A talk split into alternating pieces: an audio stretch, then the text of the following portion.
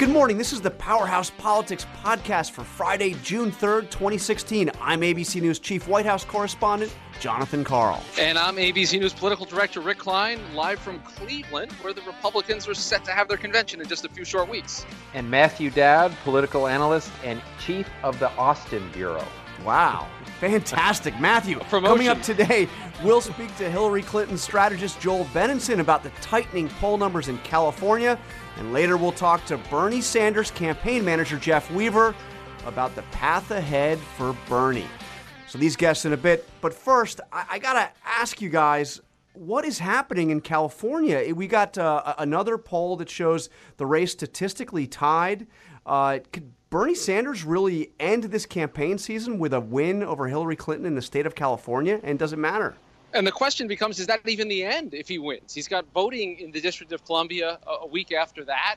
And then the big battle for the superdelegates. His campaign saying they're going to go on. Frankly, John, I don't know what a campaign looks like when you're out of votes uh, or out of states to vote in. What do you What do you do exactly? Do you go to battleground states? Do you start campaigning outside the homes of superdelegates? All of that on the table, but there is a very distinct possibility that Bernie Sanders wins in the nation's largest, most populous, most delegate-rich state, which is embarrassing at the least for Hillary Clinton. Yeah, I agree. I mean, I think I think this is less of a big bump that launches Bernie Sanders into a convention victory and more of a problematic thing for the person that everybody believes is going to be the likely Democratic nominee. This is like an NFL season. You don't want to end the season in a series of losses and especially a big loss in the last game of the season going into the playoffs. I think it's problematic for Hillary Clinton, though she limps through the convention and gets the nomination but it is a problem.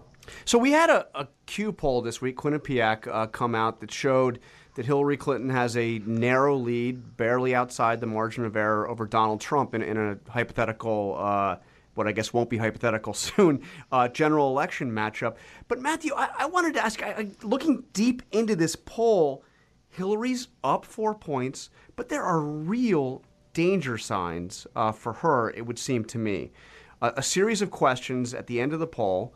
Uh, one asks, Who do you think would do a better job creating jobs? Trump, 52%, Hillary Clinton, 41. Who would do who would be more effective against ISIS? Trump is up eight points on that measure. Uh, who do you think is more inspiring? Trump leads that by nine points. Who is more honest and trustworthy? Again, Trump leads that measure. Um, and who is a stronger leader?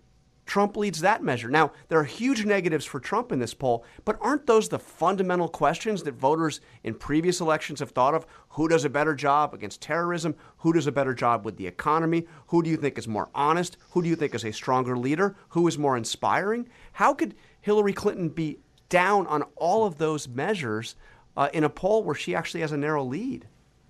Well, I mean, that, this is the election we're in where we have two incredibly flawed candidates who are disliked by a majority of the country and dis- distrusted by the majority of the country. And I think it's going to be the choice, as we've talked about before, as an unpopularity contest in the end.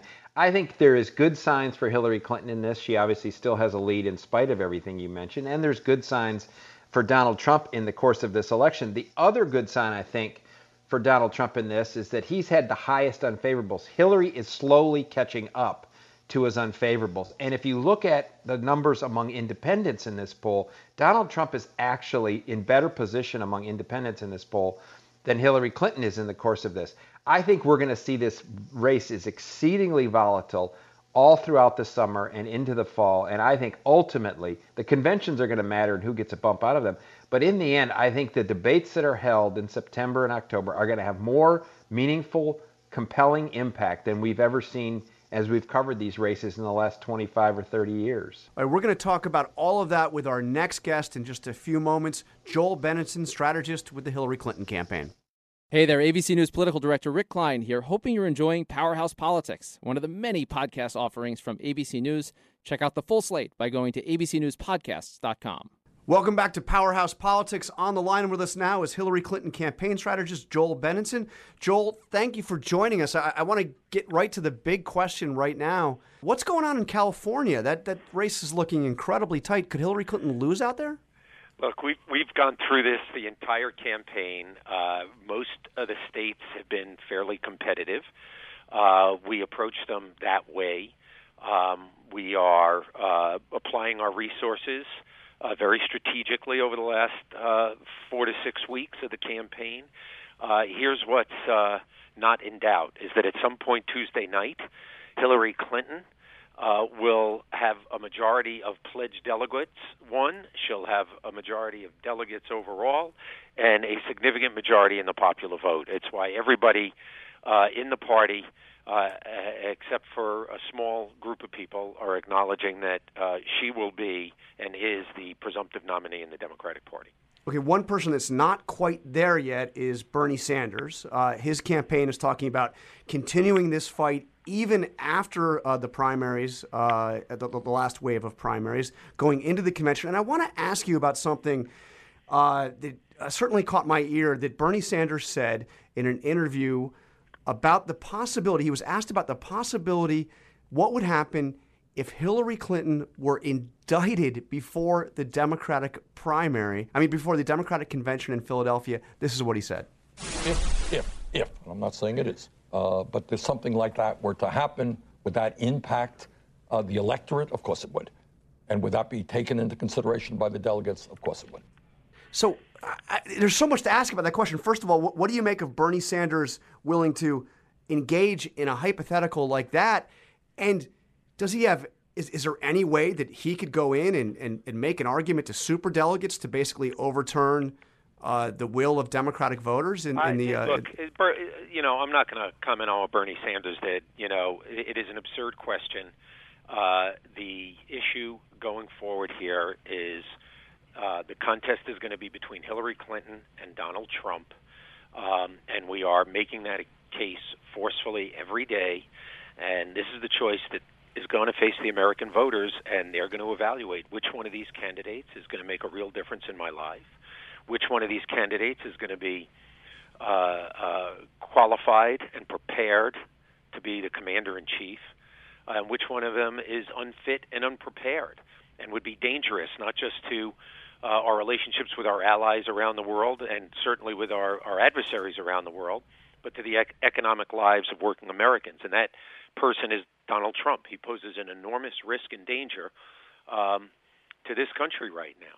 We've never had a candidate, I think, in our lifetimes who has been this unfit and this uh, dangerous uh, to the country's security overseas and here at home. So, Joel, you're a data guy, and I know when election results come in, when poll results come in, Hillary Clinton has been, you know, pretty clearly uh, en route, in tra- on track for this nomination for some time. What lessons do you draw from voting, including perhaps in California, where sizable chunks of Democratic primary voters are not going for Hillary Clinton. What lessons do you learn from that that you then apply to the general? Look, I was involved in 2008 with President Obama. You know, the notion, and I, I am really shocked at, you know, veteran journalists who have covered presidential campaign after campaign who are trying to translate results in primary elections to a general electorate. It is not a mirror image. It is not a, a DNA, a DNA code that maps. We are talking about subsets of the most partisan people in our party. Just like in 2008, which was a much closer contest between Hillary Clinton and Barack Obama, the party uh, and the goal here is to unify coming out of California and the convention and run against a person who poses an enormous danger to this country. Um, and that's what Democrats and independent leaning Democrats will do. Look, when you look at poll data, you said I'm a poll data guy, you know, there were polls in 2012 at this point that had, you know, Mitt Romney leading Barack Obama. There were polls that had John McCain when he had locked up the Republican nomination in 2008, leading Barack Obama, and Obama went on to beat McCain by seven points because elections are choices, and the choices are the two nominees in the parties. And when that choice is presented to voters, and Democrats are looking at what they stand for, who we're fighting for, who Hillary Clinton has been fighting for her whole life on behalf of working Americans, children, families, and improving their lives against a guy like Donald Trump, who's divisive uh, uh, bigoted rhetoric, even the other day, uh, impugning an um, American judge with a racial reference. Uh, uh, the choice is going to be very clear to the American people. Joel, this is Matthew. I, I, following up on that, what you just said, I'm curious when you look at, let's take a look at the message pie chart of what you guys are going to do in the course of the next five months. What, how much time are you going to spend disqualifying Donald Trump, and how much time are you going to spend on pro Hillary uh, arguments? What's the anti and what's the pro ratio? Yeah, look, Matthew, I think I'm not going to put a percentage number on it. You know, having been in this seat as well, uh, you know, it is about striking a balance. I think, yes, every candidate has to tell uh, the voters, and Hillary Clinton believes this strongly. You know, she often says, you know, I've got this old fashioned idea when you're running for president, you have to tell people not just um, what you want to do for them, but how you're going to do it and how you're going to get it done. And so I think we will continue to make a very forceful argument, particularly given where people are today economically, which is feeling a level of stability, not the security they want in their lives. They want to see a path forward for them and their children and build a better future. Um, and we think we've got a very strong argument to make. But also, and you know, Matthew, I think uh, you you won't disagree with this. Elections are always fundamentally choices, and I think when people are thinking about their the country we want to build, the future they want for their children. Uh, that's a contrast that will will drive every day because we think it's important that they know not just what we're going to do, but all the ways in which Donald Trump poses a real risk and danger to them economically and in terms of our security. Well, can I, can I ask you some? You saw the Quinnipiac poll uh, that showed Hillary in a hypothetical general election matchup up four points over Trump, but and, and, this poll had sky high negatives for Trump. I mean, almost 60% unfavorable. Uh, you know, see, across the board, uh, uh, negatives for, for Trump. But it seemed like we were just talking earlier that there are some real danger signs for Hillary Clinton here on, on a series of, of core questions in a general election. On the question of who would do a better job creating jobs, Trump has an 11 point lead. Who would do who would be more effective against ISIS? Trump has an 8 point lead. Uh, on the question of who is more inspiring, Trump up 8. Who is more honest and trustworthy? Trump up 5. Isn't this I mean, doesn't this show that you've got a major challenge on your hands, not only in terms of bringing him down, but on building her up as a candidate, as somebody who has appeal, uh, you know, to, uh, to, to to the broader electorate? Well, you know, again, as I, I said before, first of all, uh, and I think as you noted in your commentary, you know, Hillary Clinton has a lead in that poll, right? Yes. And uh, which is all the more striking, by the way. And, and, well, it is and it isn't because I think I think look, we are not yet a, a unified party, and I made the point about where Barack Obama was, then Senator Obama in 2008, when the Republicans had unified, which they have all largely fallen in line, except for about 30 governors and senators who are finding, you know, reasons like they got to be watering their lawn to not go to the Republican convention. Yeah. Um, you know, uh, but but we are not yet a unified party. We have uh, time to do that. We haven't had, eh, you know, we take Senator Sanders at his word that he will do everything to help defeat Donald Trump. That's what we believe will happen, um, you know, as we come out of California and move forward. And I think that's what some of those numbers reflect, quite honestly, because I think you're right to ask, well, why is she leading, but yet here? I think, you know, is it possible there are some folks who are still highly partisan in their primary preferences who are holding a little bit back? Yeah, I think that's true. Um, I also think that, um, you know, in truth, that the media has not applied the scrutiny to Donald Trump's candidacy, and I think we're seeing this change a little bit now. I think there's a lot of um, I don't want to call it self-flagellation. That might be a little too harsh, but I think you guys, it would be very hard for you to deny that the media is taking a deep breath and going, "Wait a second, we have not held this guy, Donald Trump, to the same standard that we should any presidential candidate. We have not held him to account for the words he himself has uttered over and over again." You know, Donald Trump throws the word lie around a lot, but I tell you, you guys have videotape day in and day out of his own words what he has said, um, and I think that pressing him harder. Um, you know, he he showed a, a, a real flaw in his temperament the other day and lashing out just at asking questions. He doesn't seem to feel like he should be questioned about whether his Trump University is a complete and total fraud, which it clearly is, and he's been the ringleader of that scam. So. Uh, I think now we're going to see a period where he is going to face much more intense uh, uh, scrutiny worthy of a, a credible presidential candidate, you know, in terms of his standing in the polls that he should have gotten months ago. Now, whether that's because the electronic media and TV in particular, and I don't mean to point a finger at TV, but you know, are they loving the high ratings so much that they're letting him, you know, uh, uh, you know, not be grilled the way he should be grilled as a presidential candidate? So. So, Joel, just to put a button on this, you mentioned that, that, that Secretary Clinton is likely to go over the top in delegates almost certainly on Tuesday night. Is that the end of the Democratic primary as far as your campaign is concerned? Is there no longer a Democratic primary campaign, regardless of whether another candidate drops out? Tuesday night? Correct, Tuesday night. When, when she goes, well, when yeah, she she's going to have a majority of pledged delegates. Every standard that has been set by even Senator Sanders throughout this campaign, she will be ahead by nearly three million uh, uh, votes in the popular vote. She will have a majority of the pledged delegates with you know other delegates, the super delegates, if you want to count them in, she'll have a majority of delegates. So, yeah, I mean that is what's going to happen on Tuesday night. So it's over after Tuesday night, from from your perspective. No more race on the Democratic Look, side. It, it, listen, we, we've been saying we've been saying since April 26th that we have a an insurmountable lead. I think that you know it's clearer. We, but you know, decisions to campaign or not are up to Senator Sanders. We can't you know, make his decisions for him. We believe that he is going to want to help unify the Democratic Party because he does see the threat that Donald Trump poses, and we we take him at his word that he is going to participate fully in that effort uh, to defeat Donald Trump and keep his supporters engaged on behalf of uh, Hillary Clinton when she's the nominee. Hey, before you go, I've got a, another data question again, as we know you're you're you're Sure. a good data guy. Um, why is it that uh, Romney got real significant damage from the perception that he was, uh, you know, this, this rich guy? He had his car elevator, and and and that made him kind of out of touch with the interests of uh, of, of working class Americans.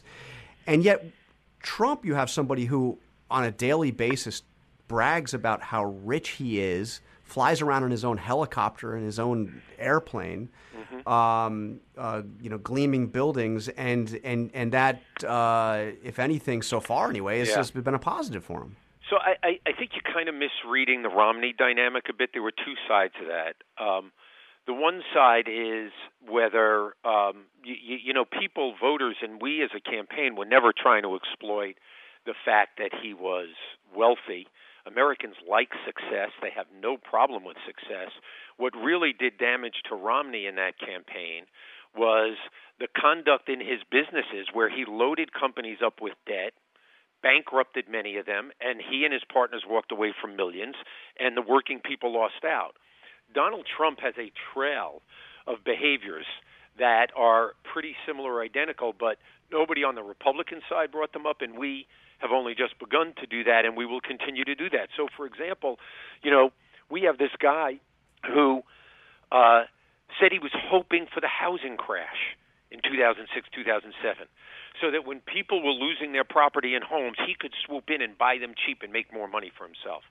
Like, when, who's the last president we elected who was looking to profit off other people's misery and misfortune? I don't think that's what Americans admire in successful business people. Do they admire people like Warren Buffett? Um, you know, they admire people like Steve Jobs or Mark Zuckerberg who build something that's real. Uh, this is a guy who has bankrupted companies, and in the process of bankrupting companies, um, you know, has done it by piling up massive amounts of debt. He calls himself the king of debt. Um, and when he's bankrupted these companies, he calls it a legal proceeding. That's bogus. It's a complete phony answer.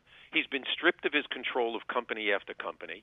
And when he did that, he really did stick it to the small business contractors who lost out, the working people who got a penny on the dollar, while he walked away skating off with, with money and, and getting out from under his debt burden.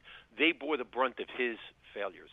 So I think when you make that connection, and that's the argument on the economic side that we will make to people, and it still will resonate because what he's proposing economically will do a lot of that. I mean, Matthew, you're a Republican. Who's the last Republican you heard talk about wanting to explode the debt and deficit with a plan that'll pile on uh, close to $10 trillion in debt that even Republican economists are saying could crash our economy all over again or put us in permanent recession?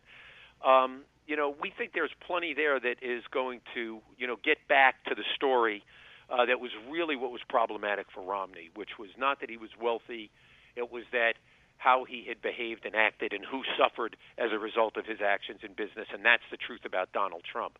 The people who he has just trampled on. And just look at the last couple of days in terms of the scam and the fraud at Trump University that's going on and the instructions that were given in Trump's playbook his people to get people to max out on their credit cards, max out their life savings, their retirement savings, so that he could walk away with millions. And those people, you know, who are suing him all over the country now for fraud. Matthew, you have a last word. yeah, I think Joe. I am not a Republican. I'm as independent as they come. So Sorry. I agree. I I agree. This ultimately this is going to be a choice election, and to me, that this is going to be ultimately decided by those debates that come in September and October, and we're going to see volatility in this race. But those debates are going to be the powerful part of this play. And, and, and I think we just heard a preview of what of what the uh, what the Clinton the centerpiece of the Clinton argument against Trump's going to be. Look, one last quick point, if I have a minute here, is Yep. is Matthew. I you know I hear what you're, you're, you said. I, I don't disagree with you. The other thing is we should remember historically presidential elections in this country are very close. Throughout our history, we have had very few presidents, only six or seven, who have been elected and reelected with 50% or more of the vote two times. You know, we are going to see competitive elections here. They are going to be choices, but no one should expect blowouts. That hasn't been in our DNA. We've had very few of them. So this will not be a blowout. Uh, time will tell. I mean, you know, I I say that histor I offer that historical perspective with my other proviso and caution that I always give people is candidates and campaigns matter. You know, we're good, we're five months out now, um, roughly, um, and and they can certainly have an impact and change. But I was just saying historically, we have had fairly close elections, and particularly as we all know, uh, in the last uh, couple of decades since really Reagan's. Uh, uh, Ronald Reagan's uh, big landslides in the early 80s. But, but but just to put the point on that, it, it's not unreasonable to expect that this race, despite all of the obvious negatives of Donald Trump that you've you've, you've outlined and, and, and your confidence in your ability to exploit those, that, that, that it's reasonable based on the historic uh, experience here to expect this could be a very close election. Well, especially when you're talking about the popular vote, right? Remember that if you look at the Electoral College and you go back through the last six elections, the four Democratic wins have come with 332 or more electoral votes. The two Republican wins with George uh, W. Bush, President Bush, in 2000, as we know, he got to 271, and in 2004 he got to 283. So remember, we could win a narrow popular vote win, but an electoral college landslide. Uh, that's been a, a pattern. I think we have some advantages here as we look at the map. But on the popular vote side, correct. I think you could see, you know, like I say, who was the last president to get to 55% in the popular vote? Who was you go it? back. You go back to the 80s. Yeah, 84.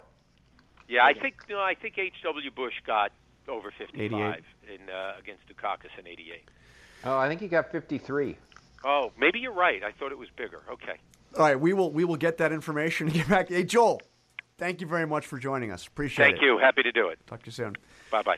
So, um, so don't mess with Matthew Dowd when it comes to uh, winning percentages of, of presidents named Bush. Um, so, so, so Matthew, I, I- I do um, coming out of all this because you mentioned the importance of the debates.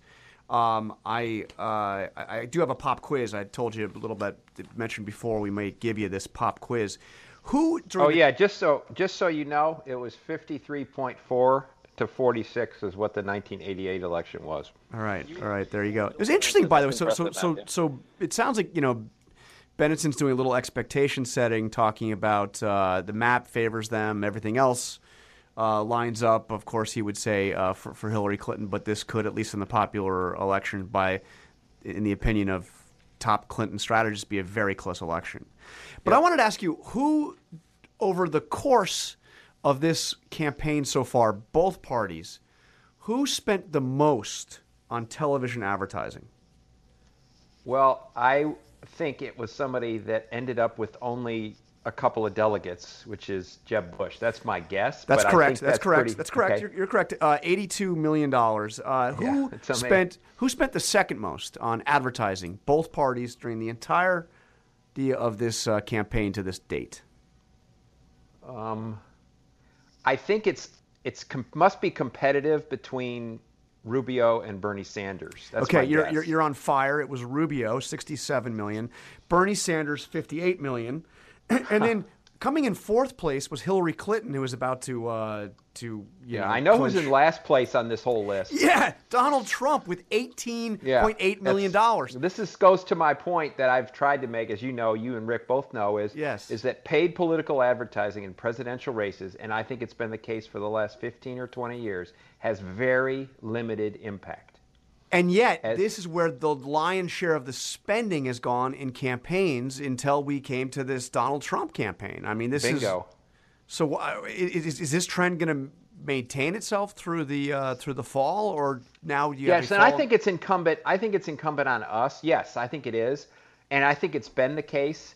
I did a huge study after 2004 on the advertising that we spent in 2004 versus Kerry, and came through with a big study. Came through that it had marginal effect on the on the election outcome in media markets around the country. Marginal, very marginal effect.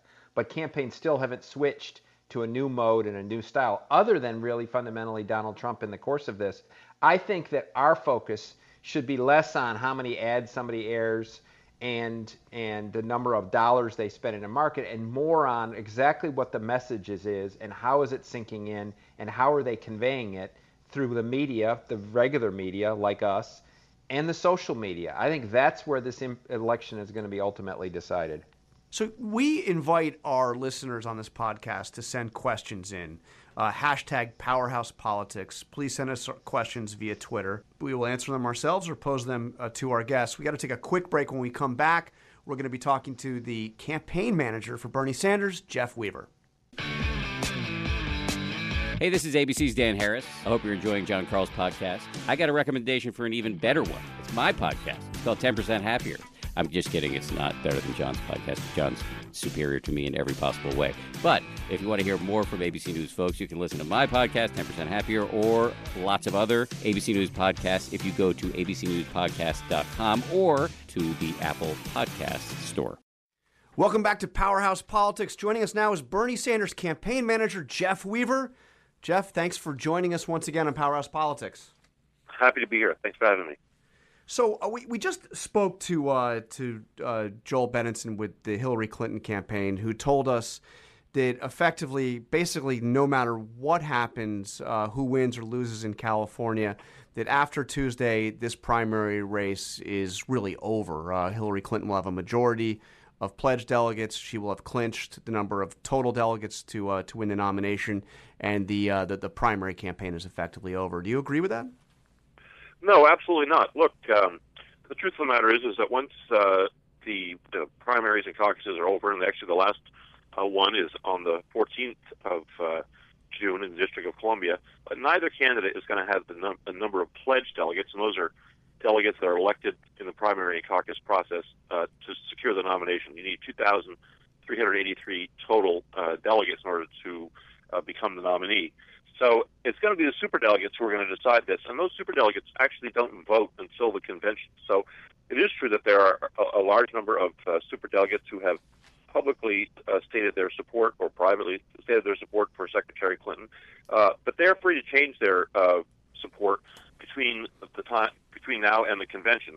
And look, the the polling has been very very consistent. In fact, there was another poll out yesterday that shows that Bernie Sanders is a much stronger candidate against Donald Trump than is Secretary Clinton. I mean, that's just that's just a factual matter. In fact, a poll out of Michigan, um, uh, you know, shows that she loses independents to uh, Donald Trump. A poll in, in uh, Ohio showed that she loses the state to to Donald Trump.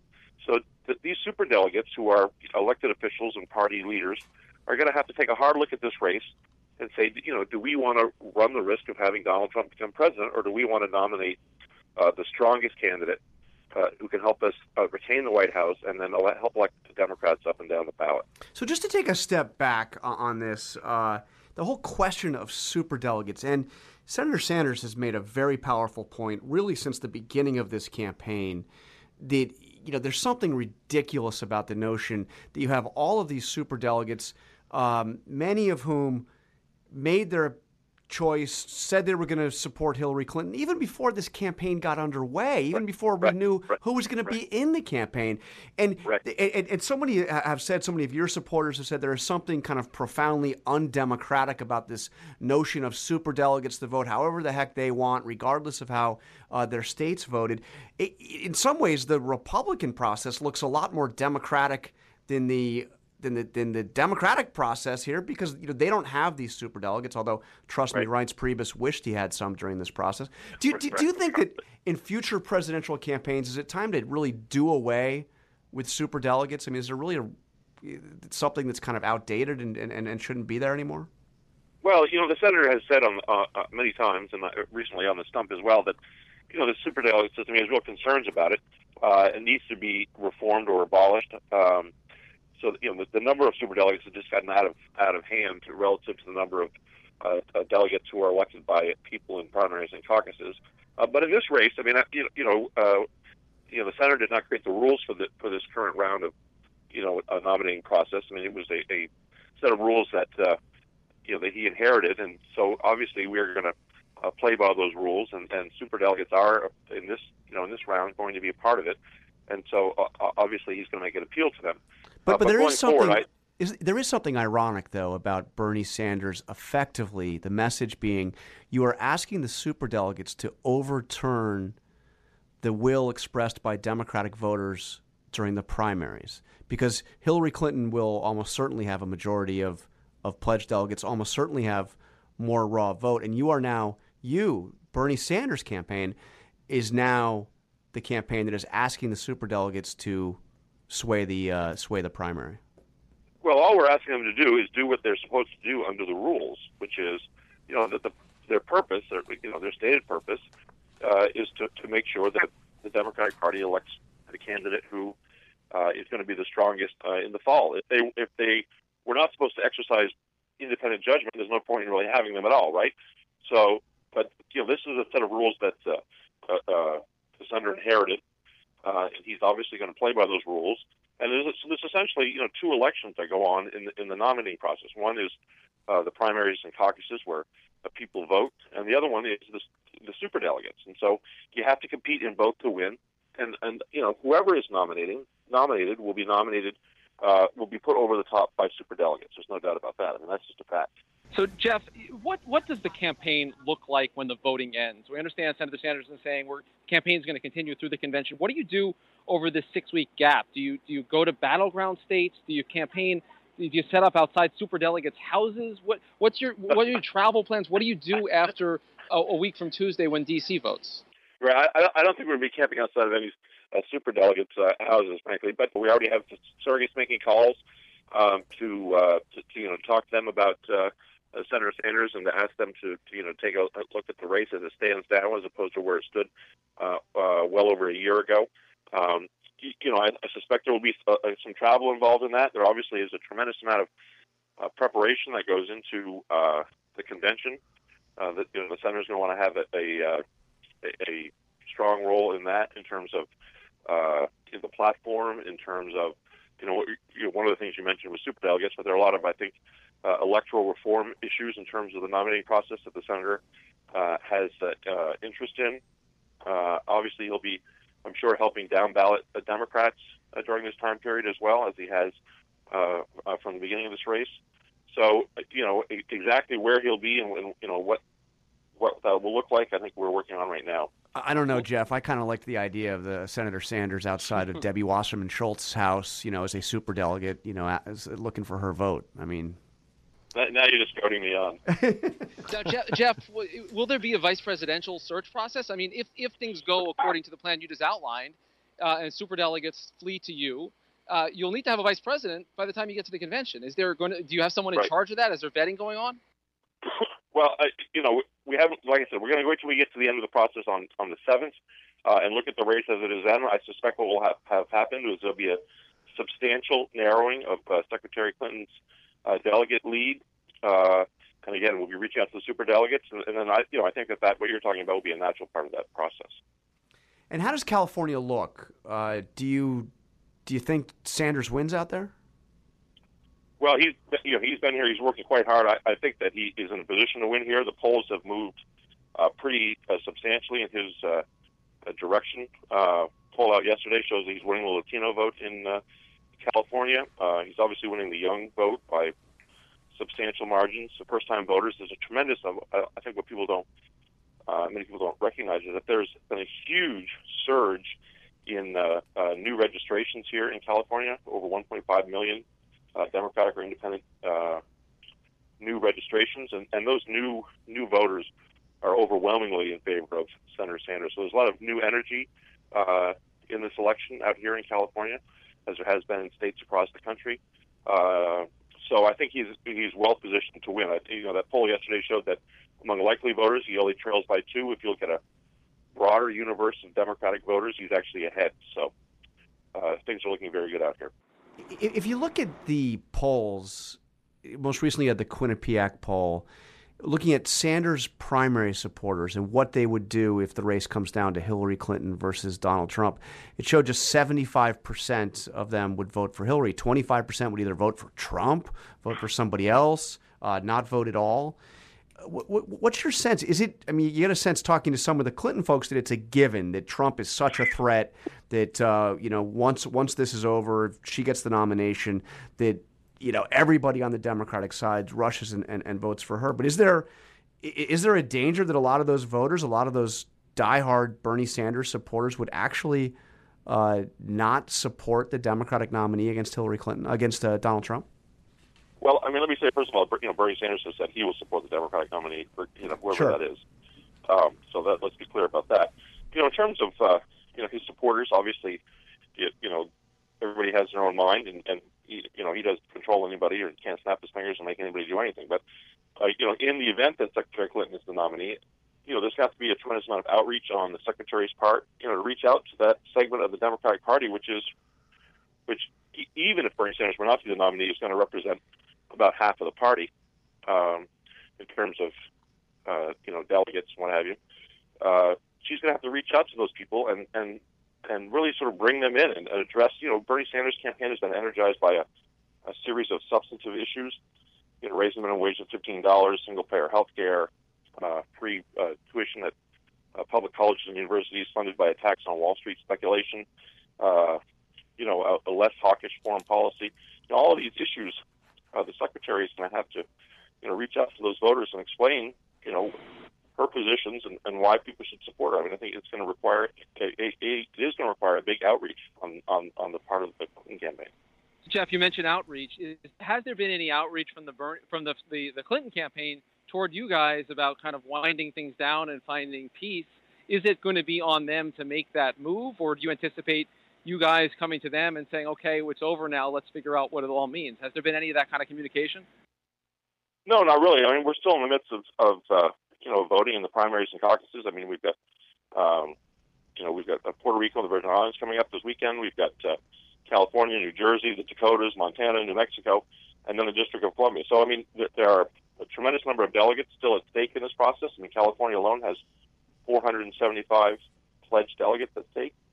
So, you know, we're we're really focused on the on the race itself. The senator, as I said, has been campaigning 24/7 out here in California. If you've been following him, and I know you have. And he's been holding uh, massive rallies around the states, in most days, multiple uh, times a day. So he's getting 10, 20,000 people coming out at these events.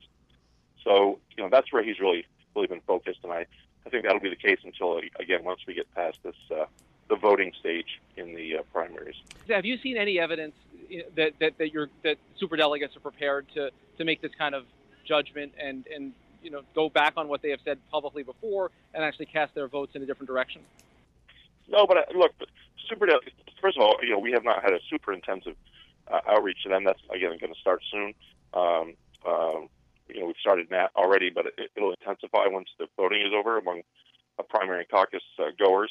And you know, super delegates are going to be are like vote, all voters, right? Everybody pays more attention to an election, takes a harder look at an election, the closer you get to it. And, and the election for super delegates uh, is at the convention. So there's a long uh, period of many weeks between the last voting uh, and the convention. And, the, you know, I think it's, it's during that period when uh, folks are going to have an opportunity to reflect on, you know, what has happened in the race, who has the momentum going into the convention, um, and and also again the, the sort of almost universal public polling, uh, which shows Bernie Sanders beating Trump quite quite handily uh, in a national election, and the secretary, uh, you know, struggling. Jeff, I've got one more question for you uh, on a slightly different note. You are the campaign manager for one of the most successful insurgent presidential campaigns in modern presidential history. And yet, when I call you on your cell phone, this is the voicemail message I hear. Hi, this is Jeff Weaver with Victory Comics. Please leave a message after the tone. Yeah, so, you know, I worked with Bernie Sanders uh, since I was uh, 20 years old, which was a long time ago, back in the mid 80s. And, uh, you know, I ran his Senate campaign in 2006. And then in 2009, I left politics uh, to open a comic book business. And uh, that's where I was when this thing, whole, this whole thing started. And, and uh, Bernie called me and asked me to, to, come and, and work with him on this. So, uh, so that's the voicemail. That's my, that's what I was doing right before I came came back into politics. And can you still set us up with some good comic books if we? Uh... I, I, I sure, I sure, I sure can. yep, my my uh, staff's doing a great job holding things together there. Obviously, I'm not there. Um, I don't really have any time to spend with on it right now, but uh, but they're doing a great job holding everything together. So I really appreciate their hard work. Well, I look forward to the comic book series with Bernie Sanders as the superhero. Maybe, Yeah, maybe doing battle with super delegates. This could be. There's a lot of potential here. I can see maybe we have movie deals in the works. All right, Jeff Weaver with the Bernie Sanders campaign. Thanks a lot for joining us on Powerhouse Politics. Oh, my pleasure. Always always a good time with you guys. Thanks. So, Rick, that does not exactly sound like a campaign that is getting ready to wrap it up.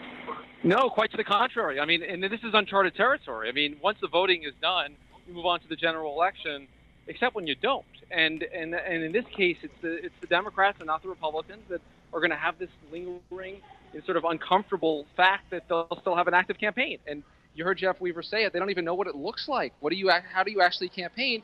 But you don't wind down, and that I think is the relevant point here. They are not considering this race to be over, despite what Joel Benenson and the Clinton campaign says. This race will not be over, according to Bernie Sanders, as of Tuesday night. And Matthew, I mean, what what I mean, what does that actually look like? I mean, Rick asked a very Well, good Rick, question: Is you know, do, do you, gonna do you do a vice presidential search? I mean, what what the heck? Well, I was I thought Rick's question was so perfect, and I think the answer is we haven't thought what we're going to do after this is over, right? I think that their whole thing is they know they can't say we're having a vice presidential vetting process in this moment of this because it sort of completely disrespects Hillary Clinton in in, the, in their mind. They don't really have a plan between the 14th where, where DC votes and the convention in Philadelphia. So I think it's just we're going to get through California and we're going to get through DC and then we're going to figure out what we're going to do after that. And, of course, all this depends on him winning the California primary. I mean, if he loses the California primary, I, I don't even see how you get to that to that discussion. I mean, that's uh, you know, I mean, he obviously, and even if he wins, he's not going to. He he will. Hillary Clinton will have effectively clinched it. Yeah, and even if he wins, it doesn't from what the polls look like, he's not going to win it by very much. So he's not going to really change the delegate math at all in the course of this. He won't change the popular vote much at all, the delegate math at all. So, but it does give him a moment if he wins to make an argument at least for a few weeks that he is the best position to beat Donald Trump. All right, well, that will do it for this week's edition of Powerhouse Politics. Please take a moment to rate the show on iTunes and write us a review. Tell your friends about it. Tweet us at hashtag Powerhouse Politics. We'll take your questions and do our best to answer them. And don't forget to check out a bunch more podcasts from ABC News by going to abcnewspodcast.com. For Rick Klein and Matthew Dowd, I'm Jonathan Karl, and we'll see you back here next Friday.